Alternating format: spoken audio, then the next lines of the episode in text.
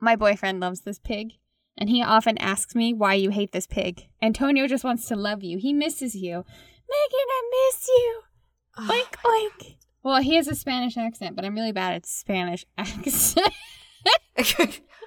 Wait a minute.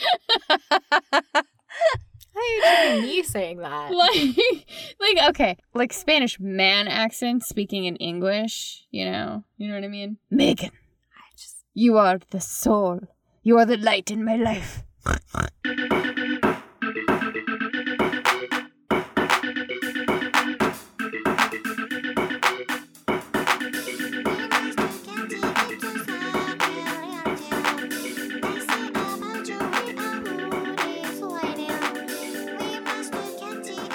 Welcome to another episode of My Favorite Feminist. My name's Megan, and I'm here with my co-host Milana. Hey guys, you're listening to the biweekly podcast that explores feminist figures in the arts and sciences. Today we're going to learn about a Southern African American folk artist who lived to be 101 and the first woman president of the American Psychological Association. So, with your president of an American society, that means that we are both back in the United States today. I know, it's very sad. I mean, you could have gone abroad. That's what I've done the last three episodes. Yeah, I had fun. Yeah. On my end, we've gone abroad the last few episodes, and today I'm coming back here to the United States to cover someone who proves that women artists live forever. African American folk artist Clementine Hunter, who lived to be 101. Oh, my darling. Oh, my darling. Oh, my darling. Clip. No, no, no. Okay. Really? Really? Does okay? No, because how? Okay, did you not? When was the last time you saw Eternal Sunshine of the Spotless Mind? You know what? I've actually never seen the movie. I know it's on Netflix. I just saw it on there the other day. I don't know who you are. Yeah, yeah. Have you seen Hardcore Henry? that sounds like a porn. You know what? it does.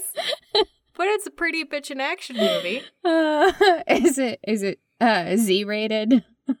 Oh my god. We have to make you, not make you. We have to gently insist, firmly insist that you watch Eternal Sunshine of the Spotless Mind. Yeah, yeah, yeah. All right. Well, I'll watch that, and you can watch Hardcore Henry, and then we'll be even. Fine, I'll watch the Yeah, porn. It's not a porn. It's not a porn. I mean, it might be out there somewhere, but that's not what's important. It's a really cool action fl- flick shot from first person perspective. Yeah, you don't care. All right, moving on. so, our artist, Clementine Hunter, who lived to be over 100, see, she saw some shit in her day. yeah? Also, anyone who lives to be over 100 or just to 100 or even near 100, like you're gonna see a lot of change during your lifetime. For the better? Eh, the slice of American history she lived through, I mean, it is it is kind of crazy. She lived through the post Civil War like Reconstruction era, where like previous slaves and their families were like just trying to get by, like like her own family, all the way up to like the Reaganomics of the 80s. Holy crap. Yeah, yeah, and like putting it another way, so like Clementine lived through the invention of the gramophone up to Apple's first Macintosh computer. Oh my god. It's wild to think just between that those two particular things, just how much happened. Light bulbs and airplanes and world wars and the Cold War. It just it's pretty crazy. And she she saw it all. And now, okay, given things within her life, they were fairly quiet. So she was born down in Louisiana, and throughout her life, she never actually left the state. Okay, that's cool. Yeah. So for all these changes occurring throughout the world, like didn't necessarily immediately impact her with her kind of more rural life.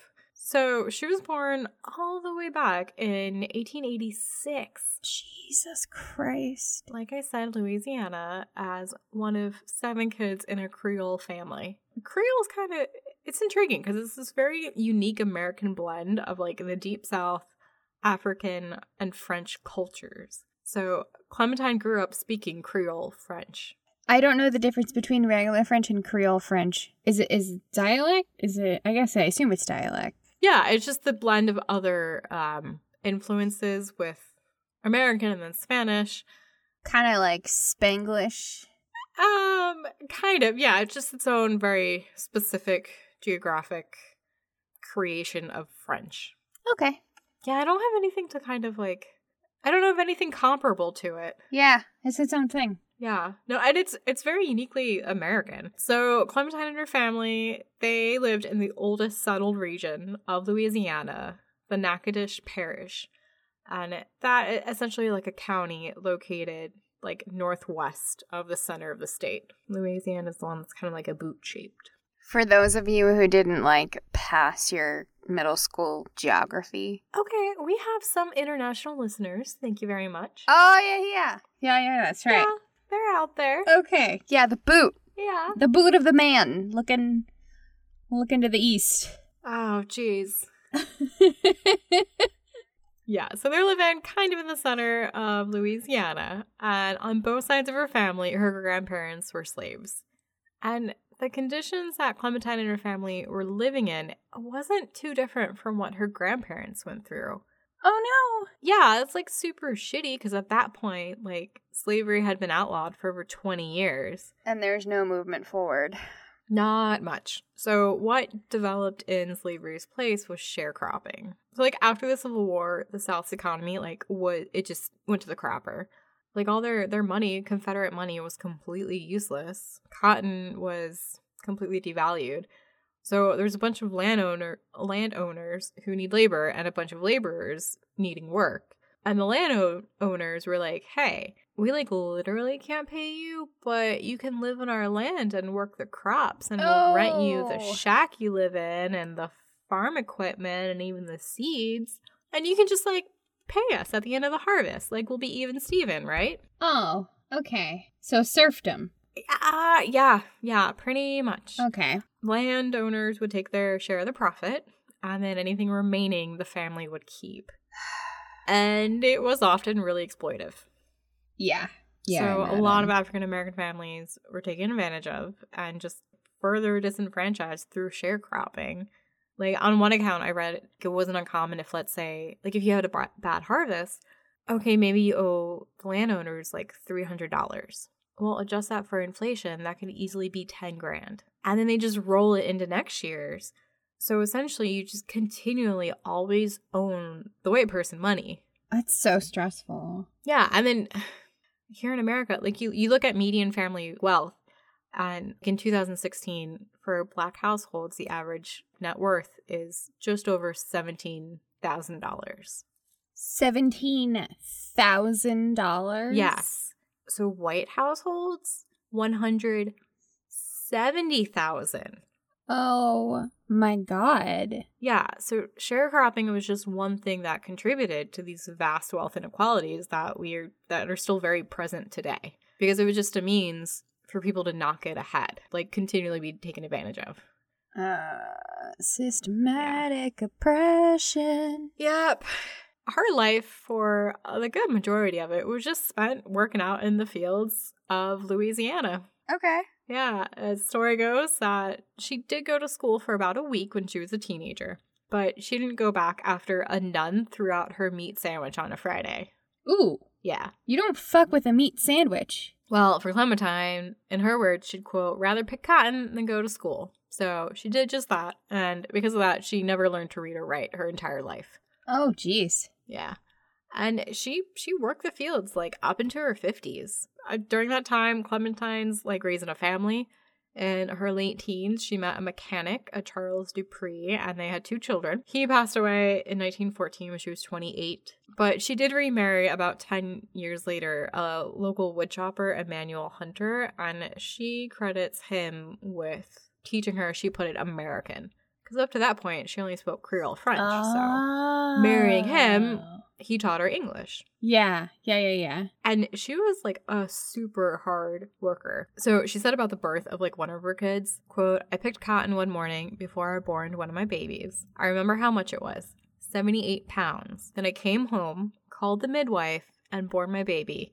It didn't worry me none. In a few days I was back in the fields. Whole what? Yeah. She didn't even care. Holy moly. I mean, it was just a matter of there's work to be done, and if I don't do it, it's not going to get done. Oh, Yeah, it's just very matter of fact, and that's how she is, or at least that's the impression I get about her, just in terms of everything. But holy crap, she's a very straightforward, matter of fact woman. What a woman. Yeah. In Clementine's early 40s, she switched from working as a field hand harvesting cotton and pecans to working inside the plantation house. The plantation that Clementine was living and working at, and this is since she was like a little girl, it was fairly unique. So, in regards to all the other plantations in the area, like the work and harvesting, it was the same, but the difference came in the plantation owner. 1899, the business owner who owned it died. His son and daughter in law bought it. They renamed it Melrose Plantation. Fast forward to 1918, son dies, and that leaves the wife, Cammie, in charge. And she's like, cool, cool, we'll keep the farming going. But I'm to turn the big house, like the main plantation house, into an artist residency program. I Yeah, no, I think it's really cool. She was a really avid collector of historical, like folk art and furniture and handcrafted items from the region. And so, like, you can go and tour the plantation today and see all these items that she wanted to preserve, like the historical, like artistic merit. So, I don't think it was surprising that that was kind of a further outgrowth. It was probably something she wanted to do for a while, but the husband was like, no, no, no. And then he finally died, and she was like, well, Yeah, I will.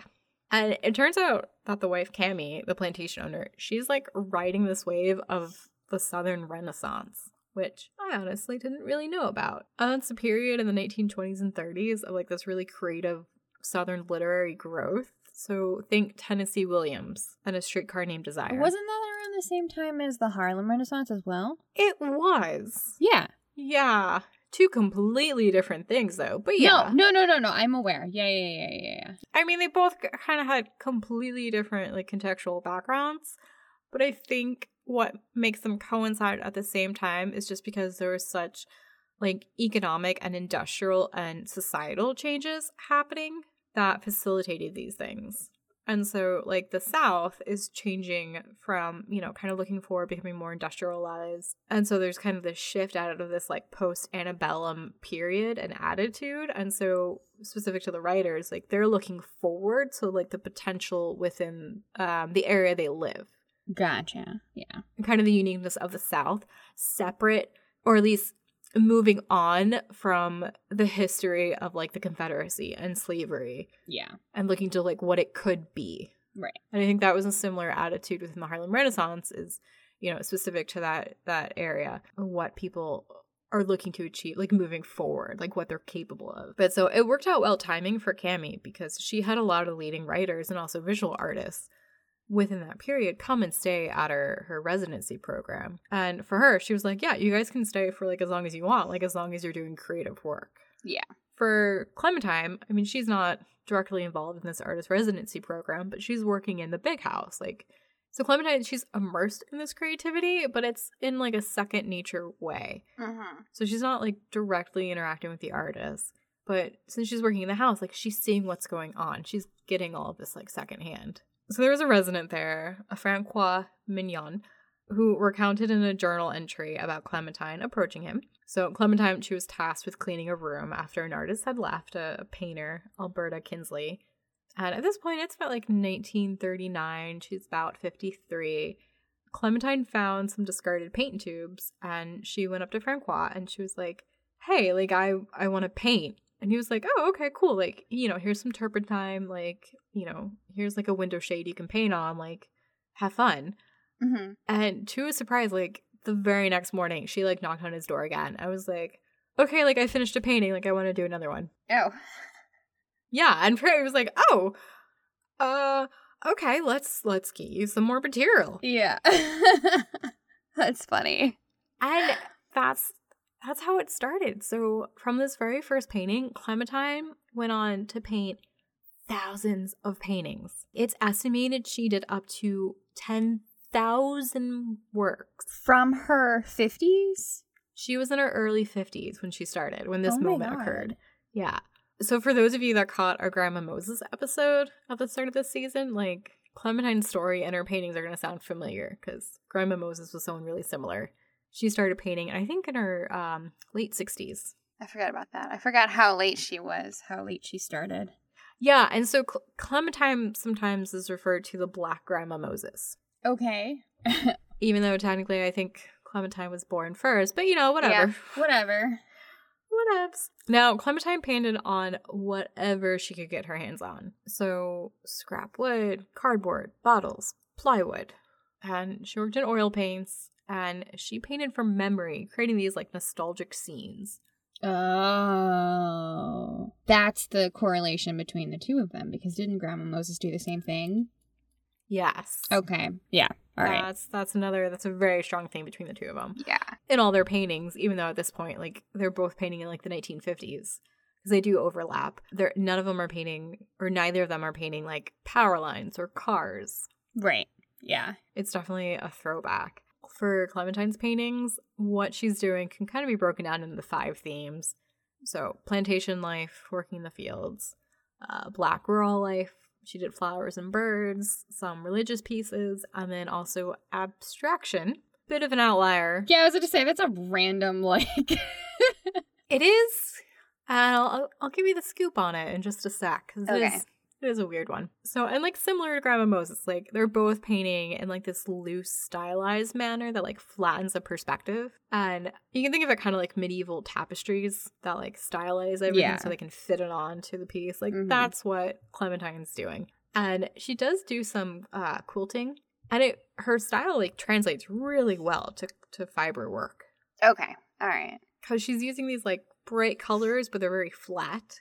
And so she's creating depth in the size of the objects. Not she's not really shading anything. Yeah, I was to say shading is not her thing. nope, Yeah. not at all. And she's eh, for the most part doing these very like everyday narratives. So like working the cotton field, weddings and funerals and baptisms, and you know scenes from the Bible, and then the still lifes of flowers that are they're really fun. And one thing that I love is that when she paints Jesus, she paints him as a black man. Yes. Thank Yeah. you. And over the decades, Clementine, she does tend to repaint scenes, and it's fun to see how they kind of shift over the years. So there's one where initially there's like a mule pulling a cotton cart, and then later down the line, it becomes a giant chicken. I'm sorry.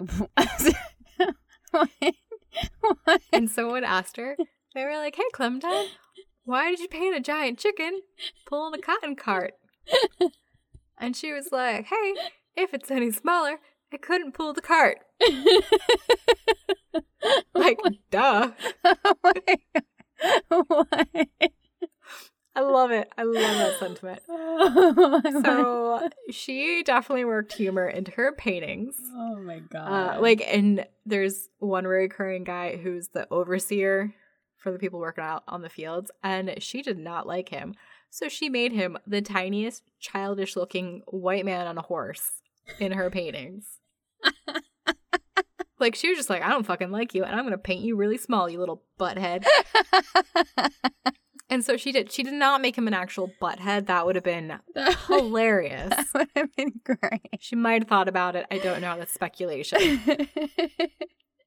but so she had she had fun and then too in like because a lot of them are narrative scenes like there's one where there's people outside of like a bar and there's a guy like down on the ground and he's been shot but like the gun hasn't even been fired yet what? so she's kind of like playing with the timeline like almost like everything's happening at once too Oh my god. no so she's like changing perspective and then also like in terms of the timeline of these narratives she's painting it's like kind of an all at once kind of thing Wait, how do you how do you paint a gun that hasn't been fired yet? I forget if like technically the guy was still drawing the gun.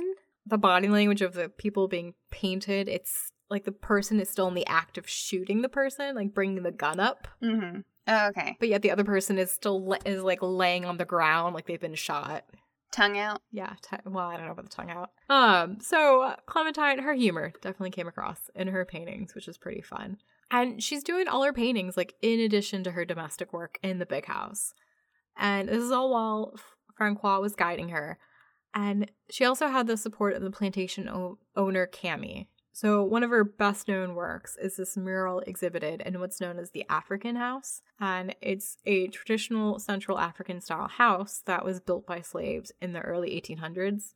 I think it's one of the earliest examples of that architecture ever built in the United States. On the second floor of the building, Clementine has murals on plywood, and it's just like a tableau of life in and around the plantation. So it's like one of her, her largest pieces to date, where she's got everything from a wedding to a funeral to a baptism to, you know, cotton picking all going on, pecan harvesting, Saturday night dancing. It's really just a snapshot of her experience. Yeah. Oh, that's so cool. Yeah. And it's kind of fun because she even like paints herself into the mural, painting the mural. she's I like her. yeah, I know she's she's she's fun. And it, it was kind of a bummer because like researching her, there's really no first hand hand accounts of like how she felt about all of this and the work she was making and like how she was making it. So it's nice to have these like glimpses of her personality like through her paintings because her narrative kind of gets a little overshadowed a bit. Uh, There there were some exploitative practices you know. going on. Yeah, a little questionable. So our guy Francois, I hope I haven't been butchering his French name this entire time. He wasn't even French. I'm so Yeah, super French name. Wasn't French. what what was he? His name was actually Frank from New York State. What? But to get to the artist's residency, he created this whole persona, lied about who he was, changed his name, claimed that he studied art in Paris, and like that's just that's who he was. What? Like, no, psych, you were actually like Frank from New York State. Yeah. So, Frank? all right, that is a little questionable. God damn it, Frank. Yeah. And there was this another guy, writer James Register, who was at the residency as well. So, him and Frank are. They're really credited with like marketing Clementine's work later on, but like they both have their own kind of questionable baggage. So, James, to get to the artist residency, he was like, Yeah, yeah, yeah, I'm totally faculty at the University of Oklahoma. No, no, he, he, he was just a tech guy that worked there. What? Yeah. So we've got these two men who facilitated Clementine's creative work, but a little questionable as to Why? they're like motivating factors Yeah. as to why they're doing it. yeah. And which is it's pretty shitty because like we've seen that happen before, specifically with Native American artist Louisa Keyser, who we covered. Like she was also financially taken advantage of by those who were marketing her art. Mhm. Yeah. And it's it's the same with Clementine. So our our Francois Fran- Francosis. I like googled how to say that name earlier. Feel like the more I say it, the worse it gets. Just call him Frank. I I know it's tempting. So Call him Frank. Frank, not Francois. Yeah, so it was it was the same with Clementine. So that like abstract kind of short period she had with her art, that was because James was encouraging her to do that type of painting. Interesting, because I guess that was Yeah. what was in or something. That's exactly what the art world was starting to lean 1930s, towards. 1940s. Yeah, going in the 50s Yeah. and 60s. Yeah, yeah, It was yeah, all yeah. about abstraction. And so he would like bring her these collages and then be like, You should totally make some paintings based off of these collages. And she just like like, Well, I guess I can try. Ah, okay, but it wasn't what she loved to do. No, no. And she stopped doing them after a while because she as she put it, she said they made her head sweat. Like she just that's not what she wanted to do. Make her head sweat. Oh my god. I think just because the like depicting those narratives from her life came easy to her. And yeah. like trying to make these abstraction and be like, what am I like Like, Like, what's what the is this? point? Yeah. Why am I painting this? Yeah. Yeah. Like You know, that's that's how Megan and I feel about abstract art most of the time. So we get it. We get it, Clementine. yeah. Yeah. um but I mean her and so Clementine and Frank, I mean they were close. They were even buried together on the same plot. Yeah, so they I think they were good friends, but they kind of look at the public records, they're like, gee, someone made a lot of money and it wasn't Clementine. Yeah. Yeah. So out of the like those thousands of paintings she did, it seemed like she received like very little compensation. And towards the end of her life, like finances had only modestly improved. Like she went from living on the plantation in most likely previous slave quarters to a trailer home. Oh my god. Yeah. And I mean she was able to cover like her funeral arrangements and she was really proud about that. But the majority of her life she was living in poverty. Hmm. Yeah. That's got to be an interesting thing to be proud of. I mean, I don't know. That seems normal to me. Like, to, you know, to have that responsibility of like, oh, I've taken care of this. My family's not going to be burdened with it. Like, I've made all my arrangements. Death comes to everyone. I don't want to think about it. That's why I take happy pills. Oh my goodness. Just just keep going. I I'm good. I don't need to talk about it. Nobody needs to talk about it. I'm gonna hide now behind this pig. Goodbye. This wonderful pig. God, woman, put the stained glass pig shaped lamp down. I don't care for it. I don't like how it looks. I think it's silly. Who would ever say to themselves, I need to make a stained glass, multifaceted, sculpted pig as a lamp? You know it doesn't matter because I love him. It's not his fault he exists, Megan. Put him out of his misery. Death comes to all. All right, so meanwhile, Clementine, while she's living in poverty, like she's becoming a bit of an art star. People, they love her work. And to an extent, I'm sure people love the idea of her work. So mm-hmm. like here we've got like a disadvantaged African American artist creating these like idealistic art like about her life. And at the time, like it allowed the art world as a whole to like skip over having to address like these very heavy and very real topics of racism that shaped Clementine's life. Because, you know, you'd be like, oh, she's just painting these really great, pretty pictures of like everyday life. And oh, that's so quaint. And that's so, so sweet. And oh, just good old days. Uh. Like you could, that, you can kind of see how that would allow people to just skip uh. over these like underlying topics and themes. Yeah. And this is this is within the 1950s. Oh, of course, because everything was supposed to be perfect in the 1950s. Nothing was wrong in America in the 1950s. no, of course not. Oh my goodness. But so starting in the 1950s, her art was shown nationally. Uh, more so on the East Coast, she did have works at museums, and it was it was kind of shitty. So like like she was the first black artist to have a solo show at the Delgado Museum of New Orleans. And she also had a solo show at a local college, the Northwestern State College in her hometown. Like she couldn't go to that solo show during normal normal hours because it was segregated. Hmm. What? So even though it was her solo Her show. show. at the college, What? she had to go in after hours to see it. oh my god. Yeah. That's like complete shit. You think there'd at least be some sort of like like what did these people think that they were walking into? Work to be consumed, but to not actually face any racial realities about it and the context of how it was made or viewed. Jesus Christ. Yeah. So, like, after these rounds of shows in the 1950s, things did kind of slow down in terms of what Clementine is showing up until the 1970s. And that's when the art world is impacted by the civil rights movement and suddenly feminism and black art movement. Like, that's hitting mainstream. And so there's another resurgence of interest in Clementine's art, and this time it's it's more of a deeply felt actual like appreciation for her work. Okay. And so it's shown on the East Coast, on the West Coast. There's traveling shows, uh, museum, public and private collections. Mm. One of those collections being in Washington, D.C., Ooh. where, you know, just the president, Jimmy Carter, saw her work and was like, hey, Clementine, you want to come visit the White House? What? Yeah, yeah. And she said, quote, if Jimmy Carter wants to see me, he knows where I am. He can come here.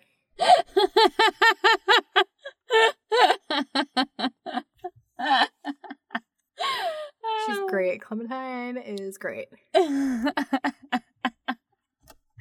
That's And things did kind of come full circle. So she was awarded a honorary Doctor of Fine Arts from the previously segregated Northwestern State College, the one where she couldn't see her solo show alongside white people. oh, trying to make amends, huh? Talk about, you know, 25 years after the fact. Jesus. 19, 1987. 87. She was only born in 1886. Clementine passed away. She was 101 and she she worked up to her death. You know, not even slowing down when she developed really um, serious arthritis in her hands. So while she was initially giving her her paintings away for free, and I mean eventually she sold them for about a quarter. You know, today they're selling for thousands of dollars. Jesus. Like the shitty thing is, there's really no public evidence that her family has financially benefited from Clementine's artwork. oh, still they didn't. Yeah. Well, I mean, going back, it was, you know, our Frank and and he got all the money, and his family got all the money. yeah, it was those two guys, like Frank and James, who were kind of like her PR agents, and it was more so Frank. And he was the one who who really did facilitate these connections with showing her work in like museums and collections. Right. She didn't really benefit from that. So who was? Exactly. So I mean I don't I don't deny that her and Frank might have been like really good friends, but I think one of them was benefiting a little bit more from the friendship than the other. Yeah. Oh, that's the fucking worst. Yeah, which is super shitty. But I mean, also just from my casual armchair research, like this is the public information I came across. So I don't know if maybe secretly there was something done behind the deal or, you know, behind the scenes and we just don't know about it. I mean, Clementine, she didn't set out to make money from her work. She considered her talent a gift from God. What happened is just emblematic of like the continuing financial disadvantage of black Americans. You know. Yep, super shitty. Uh, but you know, despite that whole racial wealth gap and disadvantage, Clementine Hunter, I mean, she was a leading folk artist and she really enjoyed painting and she offers a really unique glimpse into her period of American life. Yeah, for sure. I mean, the historical value alone. I think one reason people are really attracted to her work is that it's just because traditionally that was a subject matter and an artist that was definitely not represented, Mm-hmm. especially within American history Yeah. American art history. So that's Clementine Hunter. Cool, cool. Yeah, the third in my like not feel so. Your trilogy? Your saga of sorrows. It's not sorrows. This shit is real. Mm. My sorrows of crippling, depressing realities.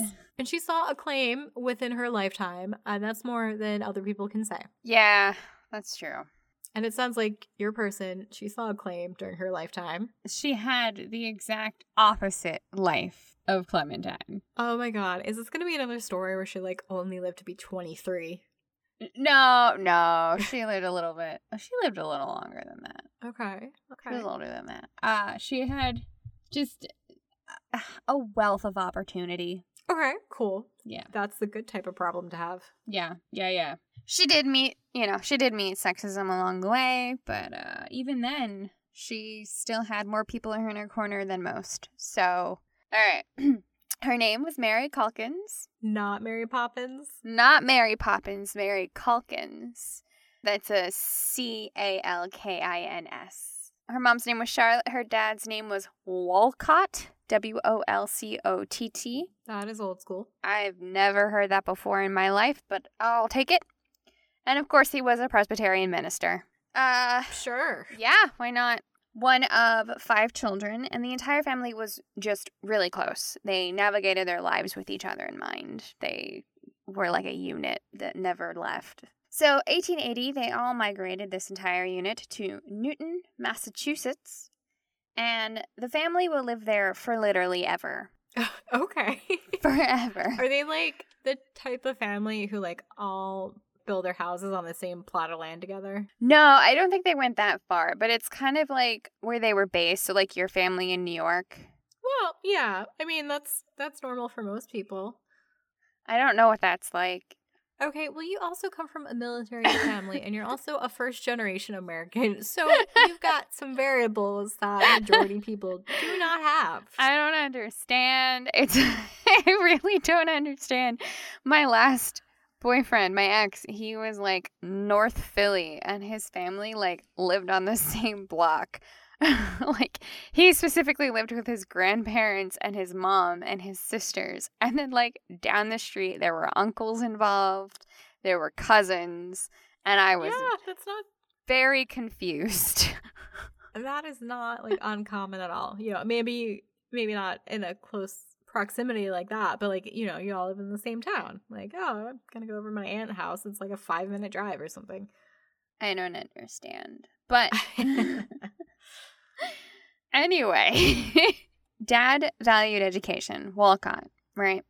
And he set hers and her siblings' education up so that they could eventually get some higher learning. So thanks, Dad. I mean, that's a big deal, That especially to be considering that for the girls in your family in the late 1800s. It gets even bigger, Megan. Yeah, yeah. How big does it get? Not as big as a giant chicken. Pulling a cart of cotton. Pulling a cart of cotton. Oh my god. I really love that visual. so, 1882, she entered Smith College as a sophomore studying classics, Greek, and philosophy. Okay. that's what a lady should focus on in the late 1800s in the United States at that time, right?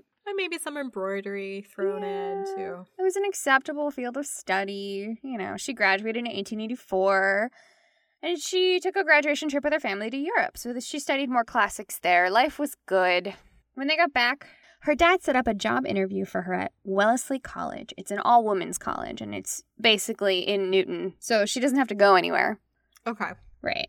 It was a Greek tutoring position that eventually turned into a three year teaching position. And in those three years, she was being watched. That sounds kind of creepy. Okay. Specifically, she was being watched by a professor in the philosophy department that was like, hey, you should teach psychology. So it was a new curriculum, not only in that college, but in most universities across the nation. Psychology as a science, it became a thing in 1879. Yeah, just in general, its existence is still fairly fresh. It's it's so fresh. It's a baby. It's a baby science. So instead of shying away from something new, she accepted the challenge, but she was like, yo, I'm going to need some psychology classes to know what to tell my students. Let me do this for about a year. I mean, that's only fair. Yeah. I, you I know? like someone who's like, hey, if I'm gonna be a professor on its subject, maybe I should at least Know take it? a class on it. Yeah, yeah. Cause like I don't I don't know what this philosophy. She was like, "You, I like the way you teach. Teach this new thing." What? Excuse me? Sure. Yeah. But she took it on. She was like, "All right, but I have to go study first and then bring that back here." And they were Yeah. like, "Yeah, okay, that's reasonable." So, problem is that she was a woman. There weren't many psychology programs to choose from. There were even less programs that included lab work with the theoretical lectures, and most of them were not about women taking their courses. Universities Yeah. were not about having her study in the same room as men, or at least the president of the specific university that she was looking at didn't. So, you see, she had her sights set on Harvard because it was one of two colleges with a lab program in place for psychology, and it was the only one closest to home. Okay. Yeah. Which, yeah, I mean that that sounds totally reasonable. Yeah, for sure. Yeah, she's a reasonable woman. Absolutely.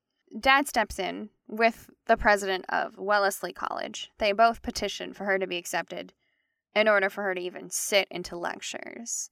And they were like, sure, but she can't be an official student. She can't be registered. She has to be a guest. Mm, Yeah. Yeah. I mean, but at the same time, if it also gets you in, like, I know. He, okay, fine, whatever. it gets more ridiculous. When she gets there, she sits on lectures given by two of the leading philosophy and psychology professors in the country. But the president is still straight up like, you're only allowed to sit in on these things. However, her professors were both immediately taken by her, academically, not physically. Okay, okay, good. Yeah. I mean, you never know with these stories sometimes. So- Sometimes it gets weird. This is not one of those times. Um, They loved her brain and they were constantly berating the president of Harvard to allow her to become a student and obtain a degree. He only uh, he still like maintained his maintained his stance. He wasn't going to let her in. So, I mean, it would make him look bad. however, we're going to take a step back and talk about one of the men who was on the Harvard president's stick about getting her a degree. Okay, cool. He was her main mentor, and his name was William James. He was the first American psychology educator ever, and he's literally referred to as the father of American psychology. Psychology is new, yes. The first wave of psychology was created by a dude in Germany named Wilhelm Wundt. That just rolls right off the tongue. I know. His this particular wave was called structuralism. So the thought was that if that if other sciences could break their domains down into smaller fundamental pieces, then so could psychology. They wanted to isolate and study the fundamental parts of the brain. The way they did that was with introspection. So, i.e., look at this picture of a duck. How does this duck make you feel? Oh, oh, jeez. Okay. Is this gonna be my new dark matter? I think so. I really do. Duck? Why a duck? it was I don't it was anything, really. Um, but of course of course the problem with structuralism was that it was too subjective.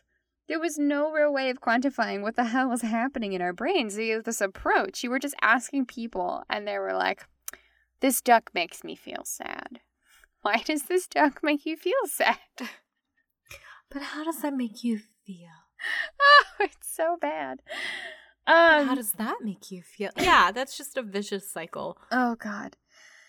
So in walks William James, and he's like, Yo, I don't care what these fundamental sections of our brains are, I just care about their function. And he was heavily influenced by Charles Darwin and his theory of evolution. Basically, he was just putting around on daddy's money, and he found himself on a boat to the Galapagos Islands and noticed different parts of the islands all had finches. But over the time, like that he was there, the offspring of the finches started sporting different kinds of beaks depending on where they were located and what they were eating. So the beaks were their tools to get their food, obviously. And the finches with the most useful beaks in that area over time were able to procreate because they were able to survive long enough for them to get some, right?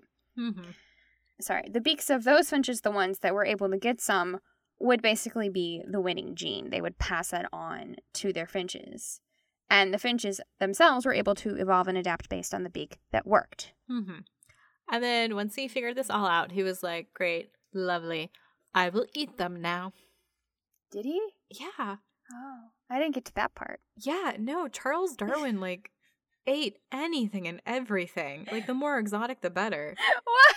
Are you fucking with me right now? I'm not fucking with you. Why do you okay, know? You all need to stop and go Google, and we're gonna add I'm gonna add in a little bing. Okay, so I shit you not, Charles Darwin made an effort to eat every animal that he came across and discovered. And that all started in college, where he was a member of the Glutton Club at Cambridge University in England. And their whole thing was just basically eating weird animals.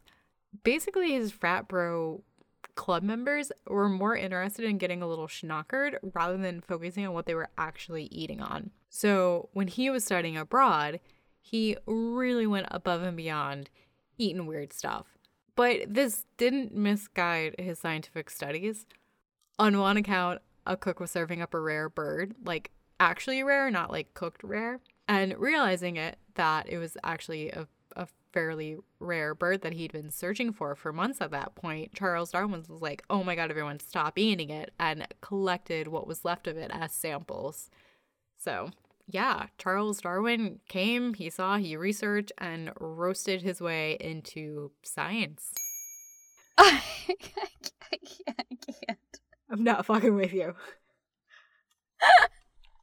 oh no. Yeah.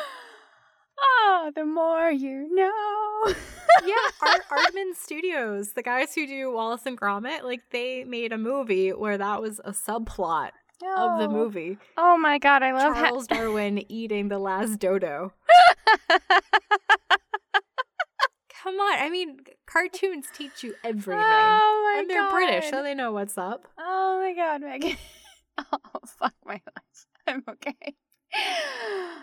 oh, Darwin. Charles Darwin, Theory of Evolution with his finches. I mean, it was only kind of used for some racial n- nonsense and eugenics later down the line. But um, so yeah, so how does that come into play with your not Mary Poppins? You know, Mary Mary Calkin. Yeah. So, while Charles Darwin was focusing on physical characteristics of the evolved individual, James, her mentor, was focusing on the things about us that were less tangible. Most animals have Oh. smell, sight, hearing. We have those things, but there's something like more, a connection that starts with our senses and morphs into things that separate us from the rest of the animal kingdom. And he felt that the best way to to look into this was to establish laboratory work in a science that was full of people who hated lab work because they're psychologists and philosophers. They hate lab Yeah, work. yeah. yeah. Mary was all about it. She studied under his guidance and ran with it. They quickly became equals, and her lab work created several foundations for psychology. To the point when I say they were equals, they would like sit by the fire and just talk psychology out. That's what they spent their time doing. Right.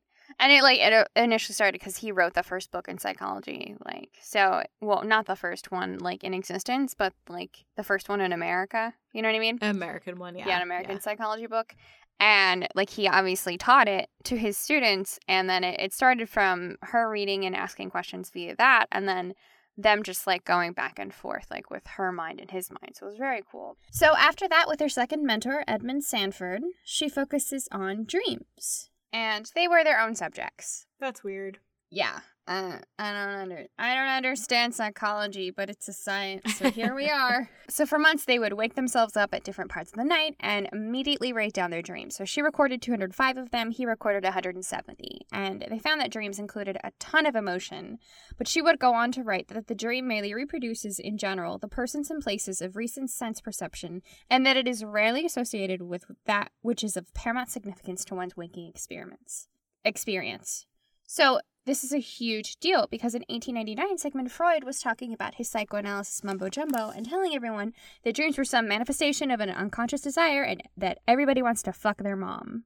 So it was rock star versus woman in the psychology world. And we know who won because we all know Freud's name, and you and I and like 20 other people know Mary Calkins' name. So that sucks. Okay, Milana, that just sounds like penis envy.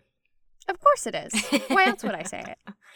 So that's okay, because she took a quick break to go back to Wellesley with what she had learned and created an entire psychology program. So, whatever. But later, like maybe a year later, she decides that she needs to further her unofficial academic journey, and she's thinking about other places.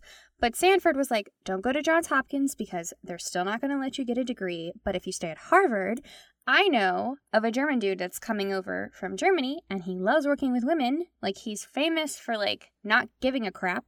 His name is Munsterberg. He has a lab. Please stay. Okay, that name is awesome. And he's an awesome dude. So it works. it does.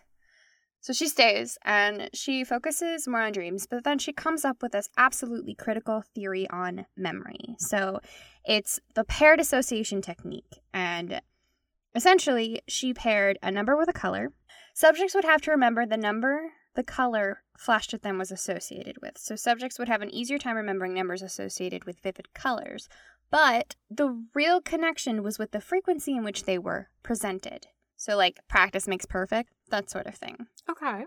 The key is that it's repetition and it's two things connected with each other. So it's major in education, psychology, and it's honestly how I remembered a good chunk of anything I have to memorize. So it's a tried and true method, and I mean, she's the one who came up with it. So 1895, she finishes up all of her PhD level work. Right. Mm-hmm. And I'm talking all of the classes involved in getting a PhD and also the thesis and also the exams, right? She passes everything with flying colors. And Harvard still says no.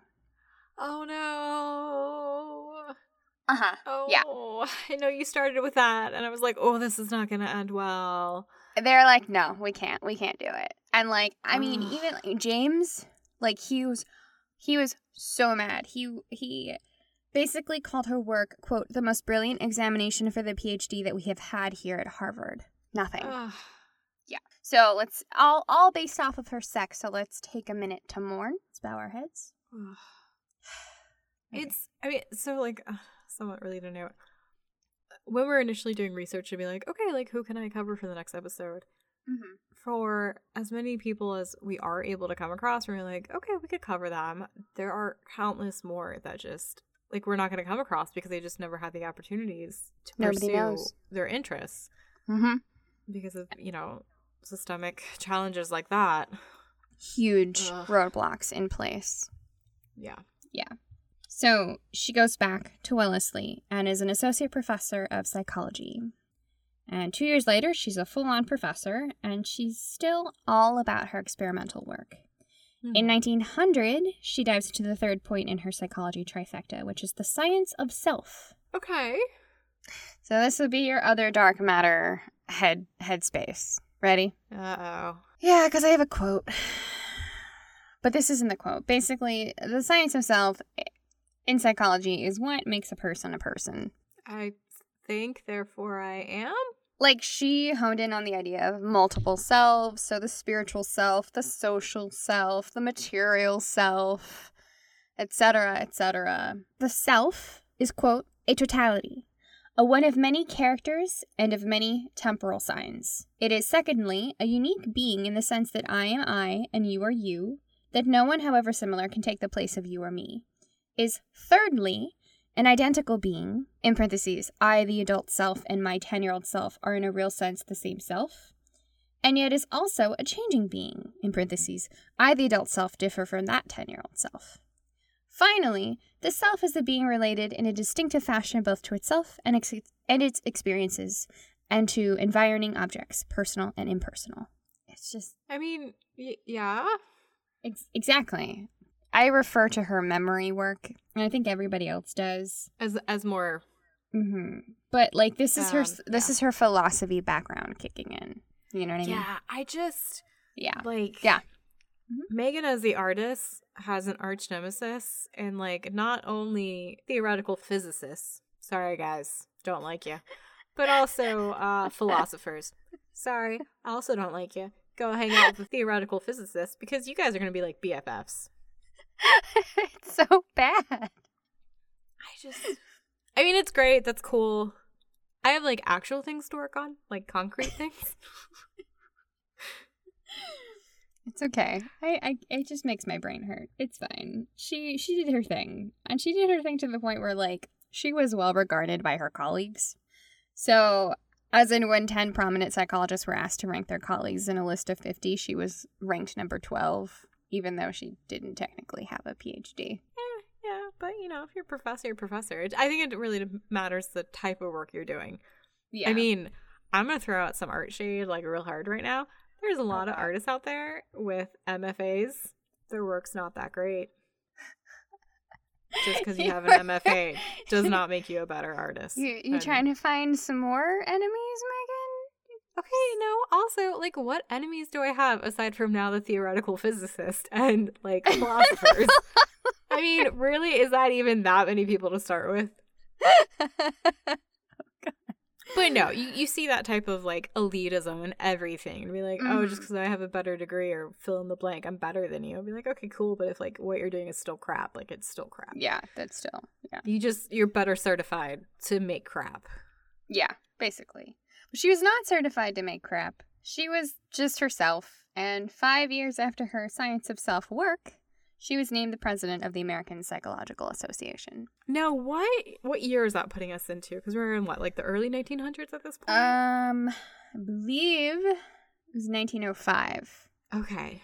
So, I mean, that's pretty impressive. Yeah. Oh, yeah.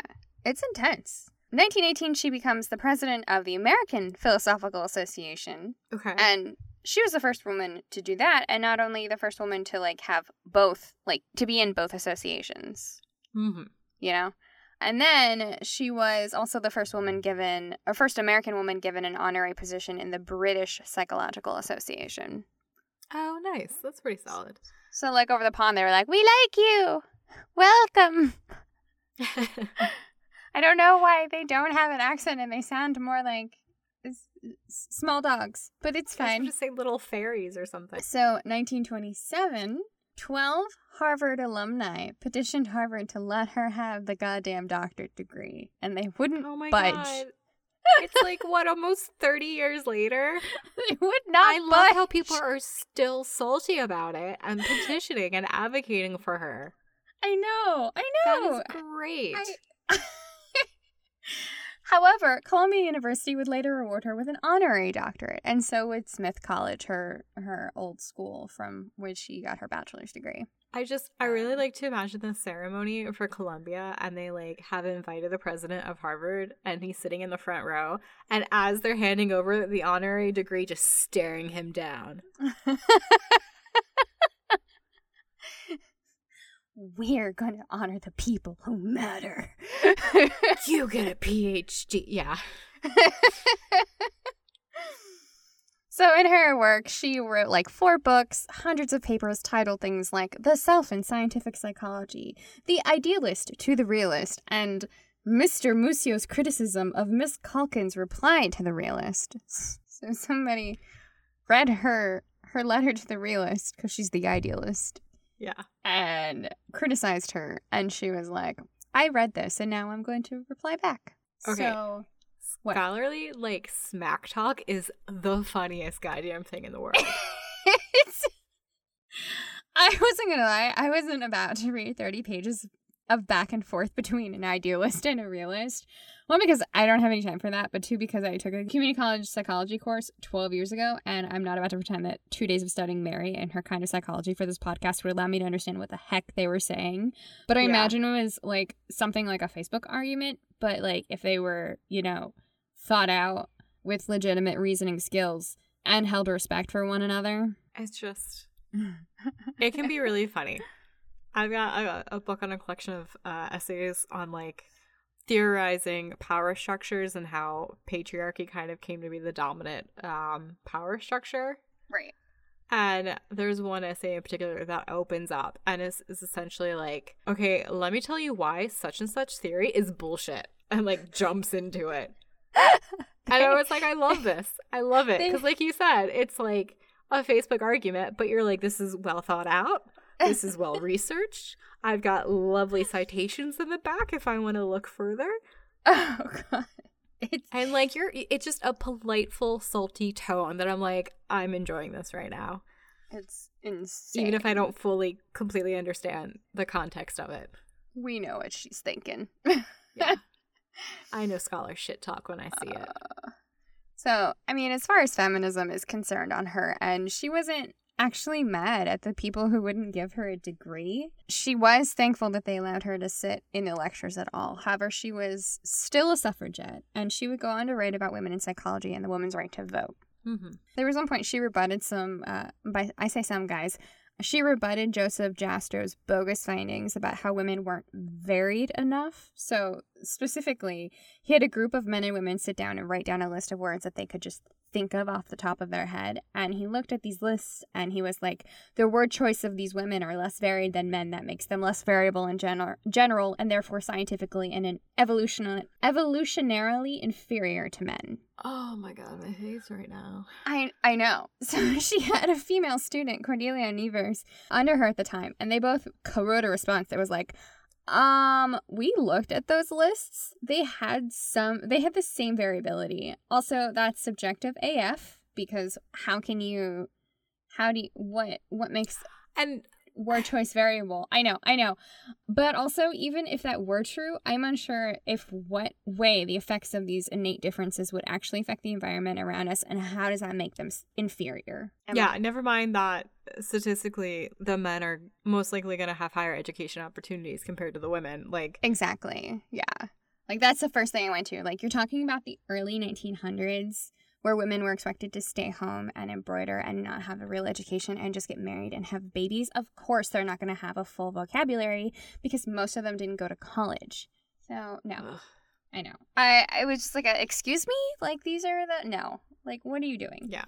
So, finally, you're going to love this. She was offered a degree by the women's equivalent to Harvard, named Radcliffe University. And she said no. She was like, I went to Harvard. If I take this degree, it's telling people that it's okay to keep people out of a higher institution and to deprive them of the thing that they worked hard for based on their gender. And I'm not taking it, essentially, is what she said. Um, I get it. I get yeah. it. You're right. Because it's, it's all about a matter of. It's good optics for Harvard to be, yeah, to snub her yeah. further. Yep. Nope. She's like, no, I don't need that. I didn't go to Radcliffe. I went to Harvard. Yeah. Yeah. So that's okay, because she just hung out with her OG crew at Wellesley for about 40 years until she retired in 1929. She never she left never left Newton. She was able to take care of her family. And then she, you know, well, her her end wasn't happy. Um, because she passed away of cancer in 1930. But did she ever receive a posthumous PhD from Harvard? Did they ever award her one? No, they did not. Is that a no? Like they haven't? Nope. Oh all right. So like you, me, and like three of our other online friends, we've got to start a petition. and I'll be like, yo, my best friend told me about this. We run a podcast. It, when are you gonna give her an honorary degree? I and it's not even honorary because she did the work. She did the fucking work. Yeah, she did the fucking work. You covered a young scientist who studied in Hawaii who made some mm-hmm. significant contributions yeah. and she passed away young. And eventually, decades after the fact, the university acknowledged did. like the slight against her, and they were like, "Guys, we're sorry. Here, we'll name a day after her, but only every yeah. four years." And yeah, no, it was yeah. Be like, wait, what? Every why not every year? Why not every single year? Nope. Yeah. Nope. Yeah, she did not. I still I don't see that she got her PhD ever. But she's on the Harvard Psychology website. Okay. Like- what? Yeah, I don't. Know. They're like education Harvard. Okay, did she get the? No, no. I I don't know. That's kind of like a, salt in the wound situation where like you want to give her like how hard is it now? It's not like she's going anywhere with it. Yeah. No, just have like a nice little ceremony and yeah, looks good for you. Yeah. Well, that's a bummer. She didn't get her proper educational accolades, but I mean, it sounds like she was still getting shit done. Oh yeah, yeah. She she was starting the psychology journey for the nation alongside the father of American psychology. So you know, yeah. Thank you. That's pretty awesome. And she was she was accepted and she was regarded highly. There were some people who are like, nah, nah, bitch. Some people are just buttholes. They had penis envy towards her. I think it's called vulva envy. Either way, their insecurities were showing. Well, I'm glad though that didn't really stop her from pursuing her work and contributing to the field and growing it within the United States. So now I know who Mary Calkins is. So that's cool. I like it. I like learning. She's a cool lady. All right. Well, as always, if you guys have made it this far, we really appreciate it. You guys are really awesome. And if you want to be more awesome, you can support us because we love being a listener supported. So you can hit up that PayPal button on our website, and me and Lena, if people want to do that and see images of the people that we've covered and learn more about their work, where can they go? We have a website. That's myfavoritefeminist.com. We have a Facebook and an Instagram under My Favorite Feminist. Our Twitter handle is at Milena Megan. That's at M I L E N A M E G A N. We have an email, info at myfavoritefeminist.com. And you can listen to us on Spotify, TuneIn, Stitcher, and iTunes. It takes two seconds to rate, subscribe, give us a share. And in the comment section below, in any comment section below, you can go ahead and let us know what would you do with a giant chicken as a pet? I mean, I love omelets. How many like normal eggs is the equivalent of one giant chicken egg? we have one free range giant chicken. Like That might it. make an entire frittata. What for like a family of six? I could eat it. It's fine. Also, frittatas are good. You can just put them in the fridge and eat them t- the next day. You don't have to eat it all There at you go. once. Yeah, no, you got frittata for the entire week. Um, Frittata. yeah, I would just enjoy my giant chicken eggs.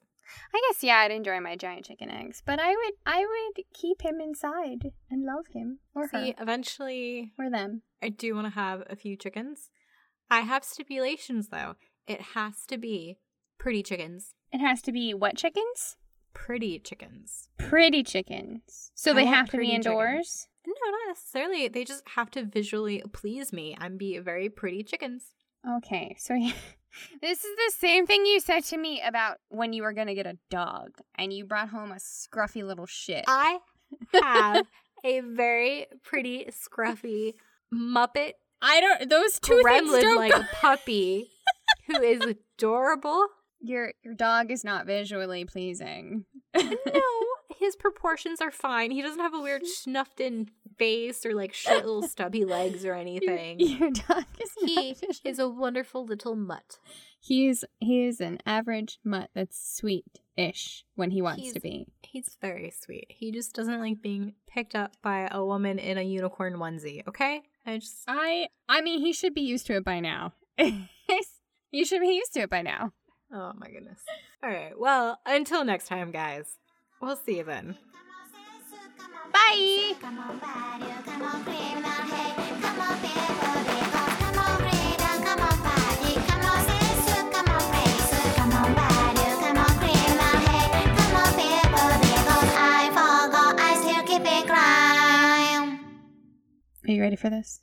I think you're ready for this jelly. My body is bootylicious, Oh. baby. Oh, oh gosh. Make it stop. Make it stop. Get me off this ride.